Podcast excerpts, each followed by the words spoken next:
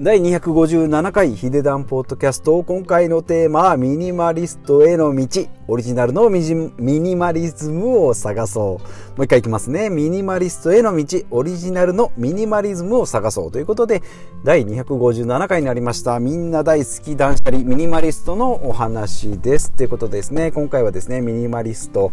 でえっ、ー、とまあやり方とかですね。まあ私の実践方法とかっていうのをご紹介していきたいなと思います。まあどんな方におすすめですかっていうことですがミニマリストってまあ怖いとかですね。なんかこう冷たいとか面倒くさいとかもう正直楽しいのとかっていう思ってる方もいらっしゃるかと思いますしまあ片付けたりしても整理整頓してもなんか物が減らないよねっていう人ですね。まあこういう人にはおすすめですということでまあ少ないものだからこそまあ本当に好きなもの大事なものが見つかる近くにこう置くことができるよってことでまあ断捨離とミニマリストってまあイコールのような感じで片方断捨離はどちらかと言うとお坊さんみたいな。ミニマリストはなんかちょっとこうスタイリッシュで、えー、とフローリングの部屋に花瓶があってポツンとっていうような感じのイメージ。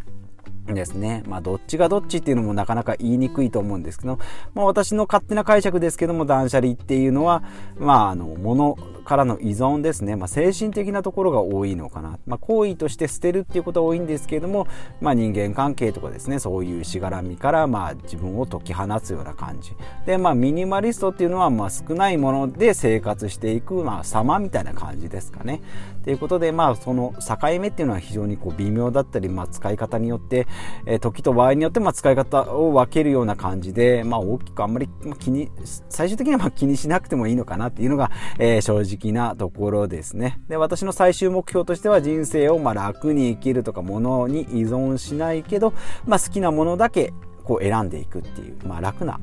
スタイルですね。はい、じゃあどうやってやって、ま、やっていけばいいのっていうことでですね、3つご紹介ということで、まあ、1つ目はまあ毎回言っております、すべてのものを知るっていうことですね。自分の身の回りの、まず引き出しの中、えっ、ー、と、クローゼットの中、何が入ってるかっていうのは知らないっていうのが、えー、多いかなと思いますし、過去の私もですね、実家暮らしの時なんかもうすべてこれですね、なんかでっかい箱の中にいろんなものが入ってました。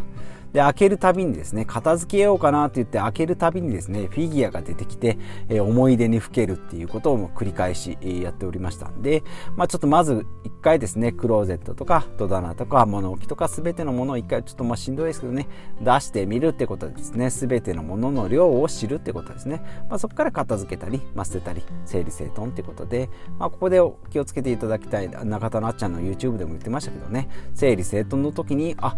100均のカゴ買ってこうとかっていうのに、ね、ならないようにカゴとか整理整理術整頓術っていうのはもう必要ないですのでもう見た目に量が減れば OK ですので、まあ、全てのものを知ってそこから片付けてください。で2つ目、まあ、目指す目標を決めるってことですね、まあ、こんまり先生だったりですねミニマリストの誰々さんとか、まあ、他の人でもですねあツイッターで見かけたですねあこの人のスタイル、えーと、生き方スタイルいいないいなっていうことがあればですねそれをパクって、えーじゅえー、いいと思います。モノマネでいいと思います。し、まあ、お試しとか実験でも十分いいと思いますし、まあ、途中疲れたらですねやめてもいいと思いますのでので、まあ、とりあえず目標を決めてやってみるってことですね。で、3つ目がコンフォートゾーンってことで、まあ、自分のですね、オリジナルのところが見つかってくると思います。ちょっとこんまり先生まではいかなくても、まあ、自分はここまでやろうかなっていうのがですね、えー、あるかと思います。私の場合ですと、まあ、寝て起きたら、まずは布団をこう畳むとかですね、えー、出かける前に部屋はすっきりさせるっていうのは、他の人から見たらですね、めんどくさいかもしれないんですけども、私の中ではこうやらないと、ちょっとこう気持ち悪いところとか、まあ、最近ちょっと出かける前にクイックルワイパーするっていうのが半年ぐらいの、え習慣になっております。まあ、これもですね、まあ、めんどくさくなったり、あとはまあ、ちょっともういいやって思えばやめたりもしますし、新しい方法、雑巾書きがはまればですね、雑巾書きをしたりとかっていう、えことも始まるかと思いますので、まあ、毎日ですね、こう微調整していきながら自分の、えー、素敵な素敵だと思える暮らしを、え、見つけるっていうのがいいんじゃないかなというふうに、え、思います。まあそういうのを見つけるとですね、なんか10年なんか続けてますとかですね、いうのが自分の中で積み上がっていきますので、いいんじゃないかなと思います。で、えー、っと、まあ、この3つですね、すべてのものを知る、それから目指す目標を決める、それから自分の心地よいところを探すっていうことですね。まあ、私の場合は、まあ、テレビはいらないなと思いながらもですね、まあ、家族と生活してるので、私中心にですね、じゃあテレビ捨てるねとかっていうわけにもいかないので、まあ、そういうのはですね、まあ、家族と暮らしてれば、やっぱり物置とか共有の場所とかですね、洗面洗面所のところを急にガラガラガラにしてもですね急にあのお父ちゃんおかしくなったっていう風になっちゃいますので、まあ、そういうことがないようにですね様子を見ながらですね少しずつ片付けてみる掃除してみるとかですね。これいるいらないみたいな感じでですね聞いていくっていうのがいいんじゃないかなと思います。大体の人はですねあの片付けできない人とかですね、いうのはですね、まあちょっと置いといてって言われるんですけどね、まあちょっと置いとったってですね、それが5年10年続きますので、そういうのはですね、少しずつ聞いていきながら、こう人間関係をこう、観察しながらですね、えー、少しずつ攻めていくっていうのがいいんじゃないかなと思います。まあ、メンタリストの DAIGO さん言いましたけどね、えっ、ー、と、お金を払っえっ、ー、と、お金を払って買ってもらもらえるものだったらですね、基本的にはいらないよってことなんですね。なんか、タダであげたりっていうのは結構、あの、もういらない部類に入るかなと思うんですが、お金を払って、え、これ100円で売ってって言われて、あ、100円で売ってあげるよ、あ、ラッキーみたいな感じのものっていうのは、はっきりいらないってことですね。えー、なので、もう捨ててもいいようなものっていうのはもう絶対いらないですし、いや、これ1万円払われても絶対買い戻すとか、絶対売りたくないっていうものは必要なものっていうところで、非常にこう、あの、ハードルの高い、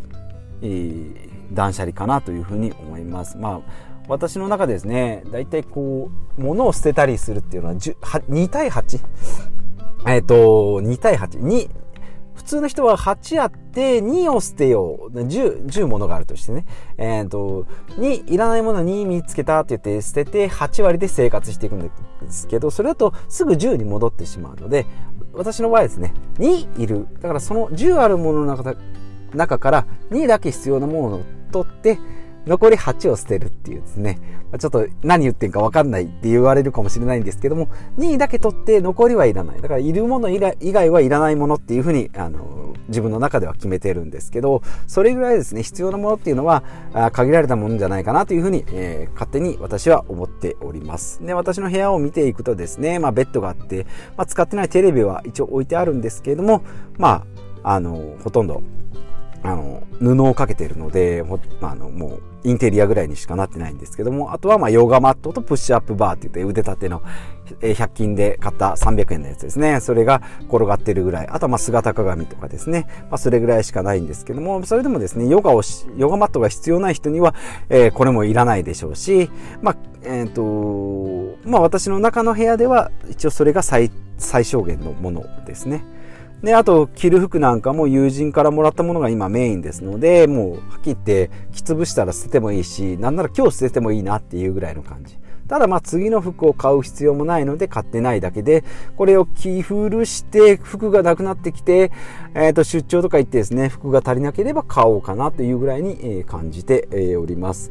えですので、まあ、必要最低限ですね、まあ、持っていれば今コンビニとかですね、まあ、レンタルのものとかサブスクのものとかもいっぱいありますので物を増やさなくてもですね、え楽しい暮らし快適な暮らしっていうのができるんじゃないかなと。まあより物が少ない方がですね快適に過ごせるような時代にやってきてるんじゃないかなというふうに思います。でまあ自分のことをですねえ知ればまあ誰でもできるっていうまあでも誰もが目指すとは思わないですけれどもえっ、と私もですね10年ぐらい、えーミニマリストというか断捨離というかですねそういう真似事をこうやっていきながら自分の中の少しずつですね、えルールが決まってきたんですけども誰でもやればいいとは思うんですけどもややらせるというかですね強制させるっていうのはちょっと違うんじゃないかなと思いますので、え自分の心地よいところですねえー、見つけて、えー、皆さんもチャレンジしてっていただきたいなと。この感覚っていうのは自分でやらないとわからないですので、勝手に人の部屋入ってですね、はい、物捨てました。はい、どうです気持ちいいでしょうっていうことにはやっぱりならないので、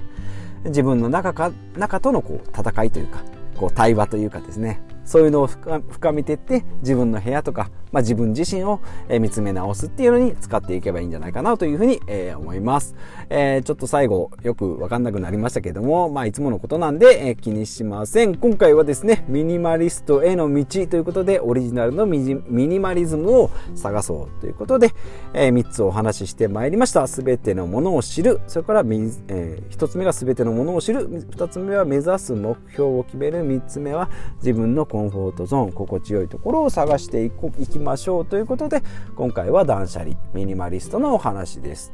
でした、えー、このポッドキャストではですね、えー、断捨離のお話もしておりますで断捨離の回っていうのはですねミニマリストの回っていうのがやっぱりよく聞かれる再生回数が、増える傾向にありますのでもともとですねヒデ断捨リズムというようなポッドキャストでやってましたので断捨離テーマでやっておりましたので、まあ、断捨離は多少ちょっと熱が入ってたり、まあ、リスナーさんの、えー、感じというかリスナーさんが求めているような断捨離のテーマになっているんじゃないかなと思いますが、まあ、それ以外もですねお金の話とか、えーと、資産運用とか仕事の話とかも、えー、していきたいなと思いますのでそちらも聞いてみてください。あとツイッターとブロログもやっておりますのでそちらも覗いてみてくださいということでまた次回お会いしましょう。